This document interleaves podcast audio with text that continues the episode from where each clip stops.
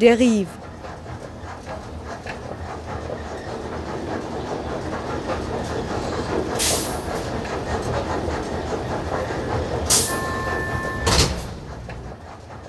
Radio für Stadtforschung. Hitze in der Stadt. Wetterextreme werden durch die fortschreitende Erderwärmung immer häufiger.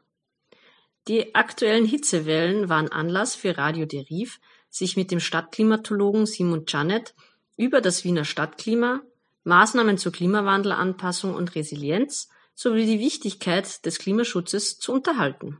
Also das Wiener Stadtklima ist schon mal sicher geprägt dadurch, dass es ganz spezielle Hauptwindrichtungen gibt, nämlich Nordwest und Südost. Das ist dem geschuldet, dass Wien am Alpenostrand liegt und die Alpen dadurch den Wind so ablenken. Wenn Nordwestwind auf die Alpen trifft, dann fließt es um die Alpen rundum. Es geht da was drüber über die Alpen, aber es fließt da vieles rundum. Und dadurch, dass Wien eben ganz am Ende der Alpen liegt, kommt es dann dazu, dass es von Nordwesten her dann auch umströmt wird. Und Südostwind, einfach von der anderen Seite kommend, wenn die Wetterlage mal umdreht oder umwechselt. Hauptsächlich kommt der Wind aus westlichen oder nordwestlichen Richtungen. Das Stadtklima selber ist dann im Vergleich zum Umland dadurch geprägt, dass es durch die Gebäude und durch die Versiegelung ganz andere Wärmekapazitäten und Wärmespeicherpuffer gibt. Das ist einerseits ist der große Unterschied, dass es also in der Nacht nicht so gut abkühlen kann wie am Land, weil die Gebäude Wärme aufnehmen und dann über die Nacht abgeben und dadurch die Lufttemperatur relativ hoch bleibt. Und durch die Versiegelung rinnt zum Beispiel Niederschlagswasser oberflächlich ab, wird gesammelt im Kanal und schnell abgeleitet, was schade ist. Man könnte das Wasser vor Ort viel besser brauchen zum einerseits verdunsten, aber andererseits auch, dass Bäume oder Grün einfach mehr Wasser zur Verfügung hat. Also das ist schon mal so Stadt, was Stadt im Klima einfach bewirkt. Und da gibt es dann noch viele Untererscheinungen oder Erscheinungen, die dann mit dem im Zusammenhang stehen. Ganz wichtig ist auch, dass das Stadtklima untertags und in der Nacht sich anders verhält wie, ich sage jetzt im Umland oder am Land oder im Wald. Die Lufttemperatur muss teilweise untertags gar nicht so viel anders sein wie im Umland. Trotzdem spürt es sich oder fühlt es sich in der Stadt heißer oder unangenehmer an, weil man vielleicht nicht so gut in den Schatten kann oder eben aufgrund dessen, dass sich der Asphalt so stark erwärmt und der strahlt dann noch zusätzlich zur Sonne den Körper des Menschen an. Und dann hat man auch in Städten oft das Problem, dass es weniger Wind gibt durch die Gebäude und dadurch das Schwitzen nicht so effizient ist und man sich dadurch nicht so gut abkühlen kann als Mensch. In der Nacht wiederum ist es so, wie ich vorher schon erwähnt habe, dass die Gebäude die Hitze von untertags speichern und dann wieder abgeben. Und diese Hitze, die dann gespürt wird vom Menschen, aber eben nicht nur, wie vorher gesagt, die gefühlte Temperatur, sondern wirklich die Lufttemperatur höher bleibt, also oftmals über 20 Grad ist. Und das ist dann eine sogenannte Tropennacht, wenn das Minimum nicht unter 20 fällt. Dann ist es sehr unangenehm und man kann sich sehr schlecht erholen. Also der Nachtschlaf ist dann oft gestört. Und ich habe jetzt gerade gelesen, dass eine Nacht mit über 20 Grad Temperaturminimum ist wie 3 Tage über 30 Grad Temperaturmaximum, von dem, wie sich das auf unser Körper auswirkt. Also von dem her wäre es ganz wichtig und ganz zentral, dass es in der Nacht mehr abkühlt. Durch die heterogene Struktur gibt es einfach Bereiche, die sich besser abkühlen über die Nacht und solche, die sich nicht so gut abkühlen. Die sich nicht so gut abkühlen, sind meistens die dicht verbauten, stark versiegelten Gebiete. Und so kann man auch nicht sagen, dass jetzt Wien einen Bereich hat, da ist die Hitzeinsel am stärksten, sondern das ist einfach eine starke Verteilung von unterschiedlichen Zentren dieser Hitzeinsel. Und ist das irgendwie nachvollziehbar, messbar, eruierbar, wo diese Hitzeinseln sind, beziehungsweise noch viel spannender, wo die Windschleusen wären? Also wo sind Bereiche, die man absolut unterstützen muss, weil sie beitragen zum Luftaustausch, zu diesem dringenden Frischluftzustrom, und wo sind die Bereiche, wo sich staut?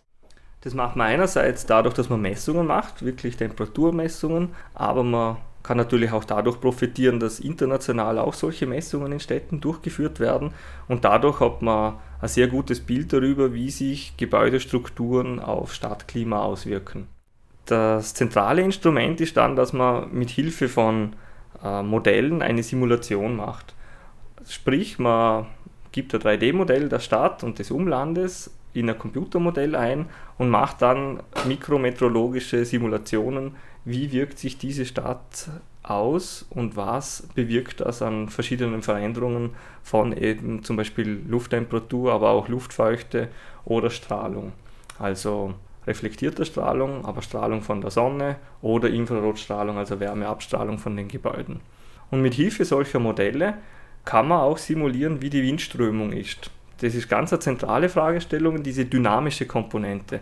Also es geht nicht nur um das, dass man statisch sich anschaut, wie schaut der Stadt aus und wie sind die Lufttemperaturen verteilt oder zum Beispiel Oberflächentemperaturen über Satellitenbild oder eine Thermalbefliegung, wie man es nennt, wenn man also ein Infrarotbild macht der Stadt, sondern es geht auch darum, wo gibt es Frischluftschneisen, wo gibt es Kaltluftproduktionsflächen und wie entwickeln sich diese bodennahen Ströme, Wind- oder Luftströme, über zum Beispiel eine Nacht und einen Tag, wo strömt das in die Stadt hinein, wo kann ich also mit Frischluftzufuhr rechnen.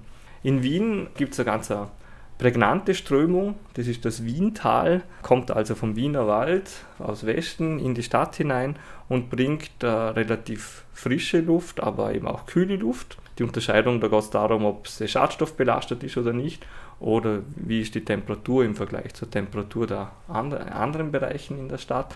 Wie kommt diese relative frische, kühle Luft in die Stadt hinein? Und da ist es ganz wichtig, dass man dann diesen Bereich nicht verbaut, indem man zum Beispiel quer zur Strömung Gebäude aufstellen würde, die auch noch über eine gewisse Höhe hinausgehen würden, weil das wäre dann wie ein Staudamm in einem kleinen Fluss, und wenn man dann so eine Barriere aufbaut, dann wird das einfach aufgestaut und dahinter strömt das Wasser dann oft nicht so schnell wie davor. Und das ist eine ganz wichtige Information in einer sogenannten Stadtklimaanalyse, dass man also weiß, wo strömt Luft in der Stadt, wo gibt es Bereiche, die sehr flach sind, wo ich nicht eine übergeordnete Strömung habe durch so einen Kaltluftabfluss. Dort muss ich dann eher schauen, dass ich in der Nähe Parks habe, die sich dann auswirken und wo die kühle Luft unter Anführungszeichen produziert wird und so dann die Anwohner entlastet mit eben frischer oder kühler Luft, dass ich es nicht so heiß habe. Gibt es jetzt Möglichkeiten, wie das in der Altstadt, in den ganzen Gassen und Straßen, was bringt da Linderung, was bringt Klimaresilienz? Das ist ein sehr komplexes Thema, das man dann aber auf wenige Punkte eigentlich herunterbrechen kann.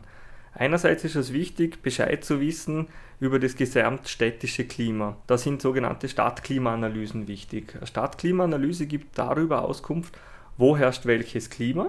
Kann man also eine Karte zeichnen, wie eine Karte von Biotopen kann man eine Karte von Klimatopen aufzeichnen und das verorten in der Stadt. Dann geht es darum, wie wirken die zusammen, das ist die sogenannte Klimafunktionskarte. Da sieht man eben zum Beispiel, wo strömt Luft los, wo wird Kaltluft produziert, wo wirkt sie und wo ist der Transitbereich quasi, wo soll sie strömen oder strömt sie. Und dann am Schluss gibt es die sogenannte Planungshinweiskarte, also eine Karte für Stadtplaner und für Planer einzelner Gebäude oder Bauherren, wo dann darauf verortet ist, welche Maßnahmen sollten am jeweiligen Standort umgesetzt werden, die nämlich dann am meisten Nutzen bringen. Wenn es darum geht, in der Bestandsstadt was zu ändern, dann muss ich schauen, was ist mir prioritär, was ist mein Ziel? Und aus dem heraus einen Maßnahmenmix zusammenstellen. Eine einzelne Maßnahme wird dann wenig bringen, aber ich kann mir zum Beispiel überlegen, es ist mir wichtig, Rad- und Fußgängerverkehr zu fördern, dann ist es wichtig, dass ich beschattet bin, wenn ich dort unterwegs bin untertags. Und dann kann ich mir überlegen, Beschattung kann ich durch verschiedene Sachen erreichen. Ganz toll ist natürlich ein Baum. Der Baum, wenn er so ist, dass er im Sommer Blätter hat, im Winter keine, dann habe ich im Winter trotzdem Sonneneinstrahlung und sind die Wohnungen belichtet, aber im Sommer habe ich viel Schatten, den ich eben dann nutzen kann, trotz des heißen Tages mich im Schatten zu bewegen.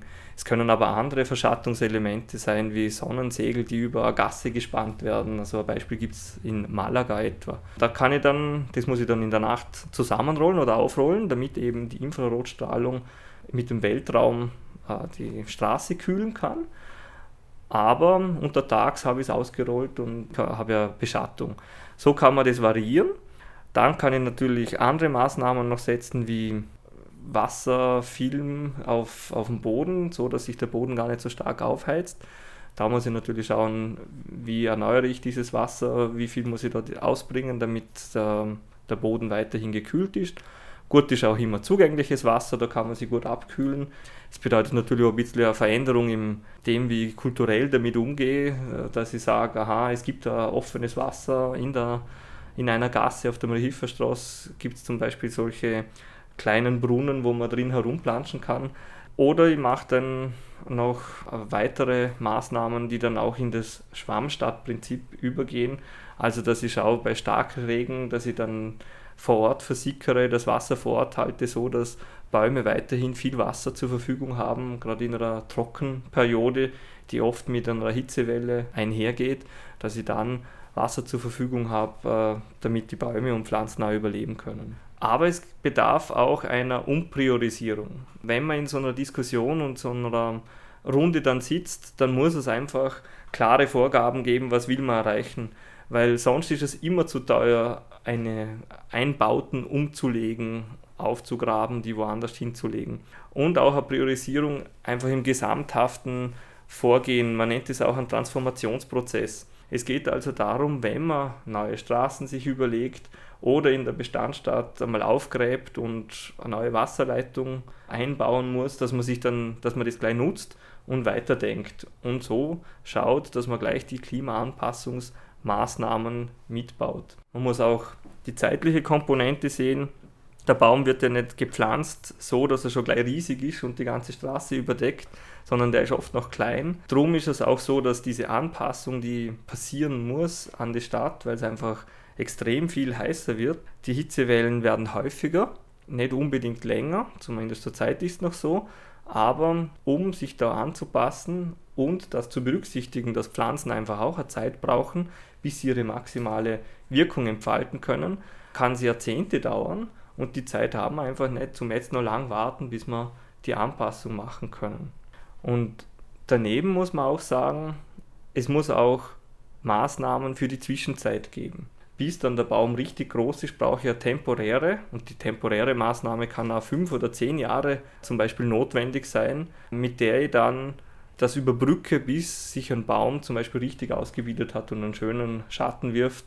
Es ist ja nicht nur der Schatten beim Baum, auch die Evapotranspiration, also die Abkühlung aufgrund der Verdunstungskälte. Und ein Baum hat da sehr viele Wirkmöglichkeiten und dazwischen muss er auch etwas haben, das das ersetzt, bis der Baum richtig sich entfaltet hat. Was für ein Bewusstsein gibt es da von der Stadt Wien zum Beispiel oder von Bauherren, von Planern, von verschiedenen Akteuren für die Klimawandelanpassung? Das gerade einem sehr starken Wandel unterworfen. In den letzten Jahren haben wir gespürt, obwohl auch 2015 sehr heiß war, war doch das Jahr 2018, also letztes Jahr, eines, dass es, wo es in Wien, in der inneren Stadt, 46 Nächte gegeben hat, mit über 20 Grad als Temperaturminimum. Auf der Hohen Warte waren es nur 17, das ist auch schon sehr viel mehr wie über das in der Klimanormalperiode. Aber trotzdem, es ist ja ein großer Unterschied. Und jetzt merkt man auf einmal, auch wir, dass immer mehr Anfragen immer ernster gestellt werden. Nämlich mit dem, wie kann man strategisch vorgehen, damit man möglichst gut die vorhandenen Mittel einsetzt. Neben dem, dass es eine Aufstockung dieser Budgets geben wird müssen, weil man es einfach bis jetzt noch nicht verortet hat oder noch nicht zur Anwendung bringen hat müssen. Und jetzt geht es darum, wirklich dieses Bewusstsein, das jetzt aufkommt, zu nützen. Es ist so, dass in den Landeshauptstädten in Österreich ein großes Bewusstsein da ist. In Graz gibt es schon einen Stadtklimatologen, der also extra dafür angestellt ist, sich mit dieser Stadtklimatologie, mit externen Beratern und mit der Bauwirtschaft abzustimmen und Vorgaben zu geben, um zu überlegen, wie könnte man das am besten angehen. auch Linz und Wien sind sehr engagiert in der Umsetzung und in der strategischen Überlegung, wie kann man das am besten machen. Die große Herausforderung ist, dass es noch in keiner österreichischen Stadt eine ernstzunehmende Stadtklimaanalyse gibt. Und das ist eigentlich das grundlegende Werkzeug, das man für das Einschätzen des aktuellen Stadtklimas braucht und wie man dann eine Strategie aufsetzt, wie man in der Stadt damit umgehen kann. Gibt es von deiner Seite einen Ausblick? Was kommt auf uns zu? Da ist es jetzt ganz wichtig, wie wir mit dem Klimaschutz umgehen. Wichtig ist es, dass wir darüber überlegen, wie viel CO2 können wir einsparen und wie viel müssen wir einsparen. Es gibt auf der Webseite der Tagesschau die sogenannte Klimadoppel. Also wenn man seine eigene Stadt eingibt, sieht man, wie entwickelt sich bis 2080 das Klima weiter und welcher heutigen Stadt und welchem heutigen Klima entspricht das dann. Und wenn man das anschaut, dann ist es so, dass wenn wir uns jetzt wirklich extrem einbremsen, was den CO2-Ausstoß anbelangt, echt radikale Maßnahmen setzen. Ich sage einmal, Autofahren nicht mehr mit CO2-Ausstoß in Verbindung gebracht wird, aber nicht erst in 20 Jahren, sondern in ein paar Jahren, dann geht es sich aus, dass man die globale Erwärmung auf ca. 2 Grad oder 1,5 bis 2 Grad beschränken. Und das würde bedeuten, dass es in Wien so ein Klima geben wird, wie es heute in Marseille ist. Ja, das klingt jetzt ganz gut, Mittelmeer und tolle Stadt und so. Aber Wien hat dann auch noch kein Mittelmeer. Und wir werden uns dann also wirklich mit dieser südfranzösischen Klima mit Hitze sehr viel häufiger, wie es heute ist, auseinandersetzen müssen. Und das blüht uns sowieso. Das kann man nur erreichen, wenn es wirklich extreme Anstrengungen gibt im Klimaschutz. Wenn wir den Klimaschutz nicht ernst nehmen, dann kann es so heiß werden, wie es zurzeit in Dakar ist, also im Senegal. Das bedeutet, dass es keinen Tag mehr gibt, übers Jahr gesehen, an dem wir heizen müssen. Dass man eigentlich an jedem Tag kühlen muss, dass das ganze Jahr Vegetationsperiode ist und dass es vom Niederschlag her ein bisschen weniger wird. Aber dadurch, dass die Verdunstung oder das Potenzial der Verdunstung viel höher ist, weil es so heiß ist, hat man dann eigentlich zu wenig Wasser.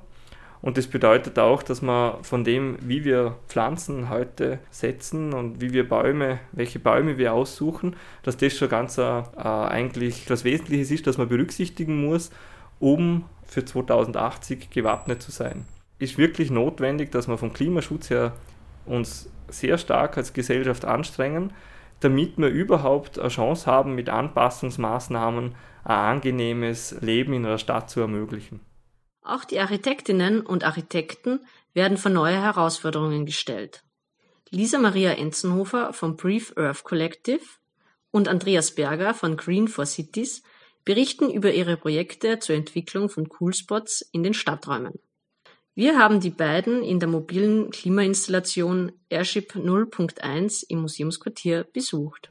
Wir befinden uns hier in einem Art Waldstück, das auf 30 Quadratmeter schafft, 6 Grad, bis zu 6 Grad oder vielleicht sogar ein bisschen mehr im heißen Museumsquartier zu kühlen. Es ist eine Kuppel, eine kreisrunde Form, die sozusagen von einem Textil eingehüllt wird, um die kühle Luft hier drinnen zu halten und die warme Luft sozusagen, den Sonneneintrag abzuhalten.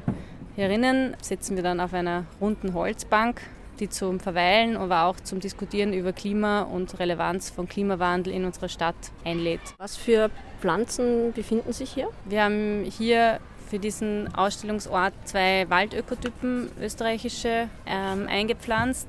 Einmal eine typische Auwaldvegetation, die zum Beispiel auch an der Donau vorkommen kann oder im Wienerwald mit Buchen und Weiden und Träuler zum Beispiel. Und auf der anderen Seite befindet sich ein Birken-Pinienwald, der zum Beispiel auch in Wiener Becken an sandigen Böden sehr oft vorkommt. Könnt ihr uns noch ein bisschen was erzählen über die Entstehung des Projekts? Wie kam es dazu? Das Projekt Airship ist im Grunde eine Fortsetzung des österreichischen Pavillons, der an der Expo in Mailand von unserem Team auch geplant und umgesetzt wurde. Der hieß Breathe Austria.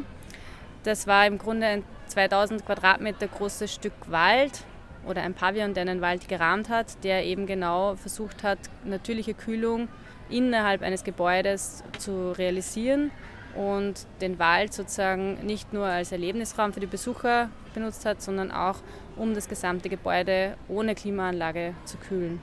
Und das Airship wurde dann als Fortsetzung entwickelt, gemeinsam oder im Auftrag der Österreich-Werbung, und war sozusagen geplant für 3 Standorte und ist mittlerweile aber schon am 7. Standort gelandet, im Museumsquartier.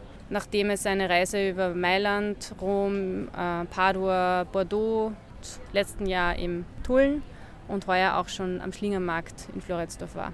Und wie wird das Airship angenommen von den Leuten, die vorbeikommen? Eigentlich denke ich ganz gut. Also die meisten Leute spazieren rein, setzen sich nieder und warten dann mal ab, was passiert. Viele laufen aber einfach auch durch und kommen, glaube ich, aber oft wieder. Und ich habe schon gehört, es gibt manchmal sogar eine richtige Schlange. Man hört eigentlich immer super, sollte es öfter geben, sollte größer sein. Also die Leute sind wirklich begeistert. Es ist, glaube ich, auch dieser Unterschied von draußen, wo das Ding ja sehr futuristisch ausschaut.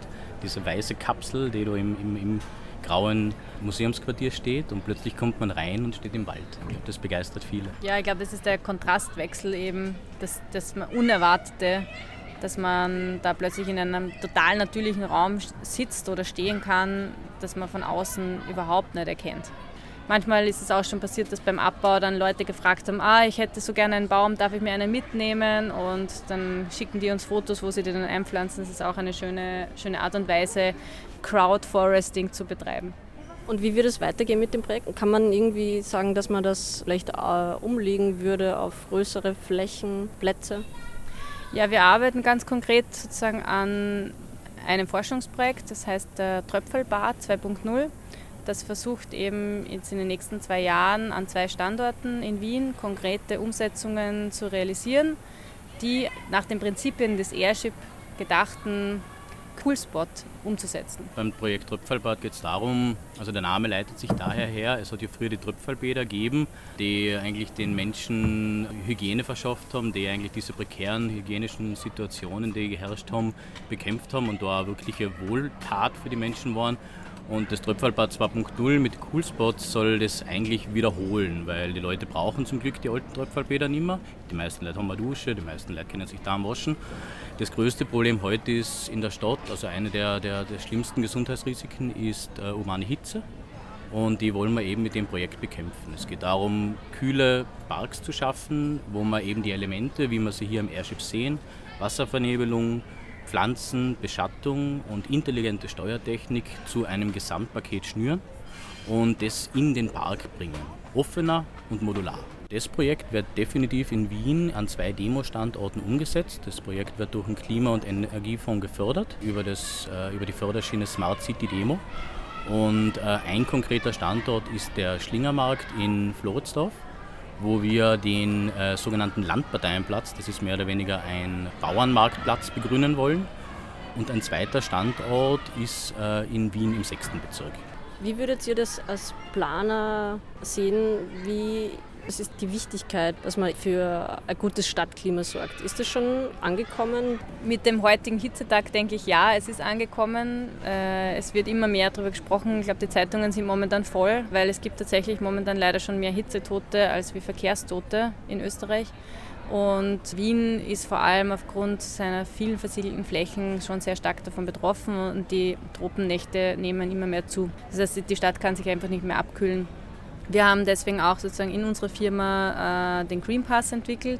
Das ist eine Tochterfirma der Green4Cities, der die Stadtklimamodellierung sozusagen auch machen kann von neuen Projekten, damit man schon im Vorhinaus weiß, okay, wenn ich mein Bauwerk in die Richtung ausrichte und so viele Prozent Grünflächen investiere, kann ich zum Beispiel den Außenraum um 2 bis 3 Grad kühlen.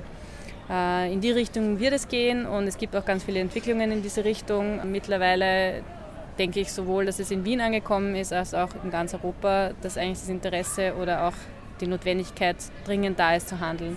Und wir sehen eben gerade solche Prototypen, wie das Airship für uns ist oder auch eben das Tröpfelbad sein wird, vor allem darin ist es essentiell, weil es einfach auch darum geht, dass es natürlich gekühlt wird und dass es eben auch einen guten Effekt hat für die Biodiversität in der Stadt. Das Grün ist ja nicht nur schön zum Anschauen, sondern es stimuliert uns auch, es erholt uns, wir fühlen uns viel besser. Es ist einfach nicht der gleiche Effekt, wie wenn ich jetzt in einer 18 Grad chemisch gekühlten Klimaanlage sitzen würde. Und um das geht es uns ganz stark und darum auch, dass es sozusagen für sozial vulnerable Gruppen öffentlich zugänglich ist, und jeder das Recht hat auf einen kühlen und gesunden Außenraum. Was für Maßnahmen gibt es in dicht bebauten, versiegelten Stadtgebieten? Im Grunde ist das Airship da schon ein sehr guter Prototyp, weil wir bauen das ja auch sozusagen einfach auf bestehende eben Flächen auf, ohne dass wir sozusagen in den Boden reingehen. Also es gibt keine Fixierung in den Boden. Damit ist es eigentlich für fast jeden Standort geeignet. Ich denke, dass man sich jeden Standort einfach gut ansehen muss. Die Windrichtung, die Sonneneinstrahlung, woher kommt die Sonne, welche Oberflächen sind es? Weil es gibt ganz oft einfach zum Beispiel Glasoberflächen, die reflektieren irrsinnig viel oder die sind auch ganz schlecht für die Hitze, weil die speichern die auch noch und reflektieren die noch zusätzlich. Und deswegen denke ich, dass es zukünftig eigentlich fast einen Klimaarchitekten brauchen wird in der Stadt. Und diesen Beruf gibt es momentan noch gar nicht. Wir merken immer mehr, dass Leute zu uns sagen, eigentlich seid ihr gar keine klassischen Architekten oder Landschaftsarchitekten, sondern eigentlich seid ihr Klimaarchitekten und ihr solltet euch auch so nennen. Aber momentan tun wir das eigentlich noch gar nicht so. Ich glaube, eine der effektivsten Methoden, um Hitze in der Stadt zu bekämpfen, sind schlicht und ergreifend Bäume. Bäume können wahnsinnig viel leisten, was Beschattung angeht, was die Verdunstung angeht, was die Filterung der Luft angeht. Es ist natürlich ein wahnsinniger ästhetischer Mehrwert, nur in den Zeiten, wo wir heute sind, mit immer mehr versiegelte Flächen, mit Einbauten im Boden, mit Tiefgaragen, die drunter sind, ist es einfach immer schwieriger, Bäume zu pflanzen. Und ich glaube, da setzen wir dann als Green4Cities an, wo wir mit der Vegetationstechnik versuchen, andere Lösungen zu finden. Die Lösungen heißen dann halt einerseits Bauwerksbegrünung mit Dach- und Fassadenbegrünung, wo wir auch versuchen, das voranzutreiben, wo wir auch versuchen, Produkte auf den Markt zu bringen. Das Thema Regenwasserspeicherung ist wichtig. Also ich glaube, der Begriff war das Sponge City, dass man eben schaut, dass das Wasser in der Stadt bleibt, im Boden verbleibt und dann an heißen Tagen in einer Form verdunstet wird. Auch das sind Konzepte, an denen wir arbeiten. Und zu guter Letzt eben natürlich auch solche Dinge wie Airship und Coolspots und Tröpferlbad, wo es einfach darum geht, temporär schnell Lösungen zu finden, ohne große Bodeninterventionen, um schnell Hilfe zu verschaffen. Radio Dérive darf sich für heute verabschieden. Weitere Informationen zur Sendung oder zu Radio Dérive gibt es unter www.derive.at. Bis zum nächsten Mal am 3. September um 17.30 Uhr auf Radio Orange.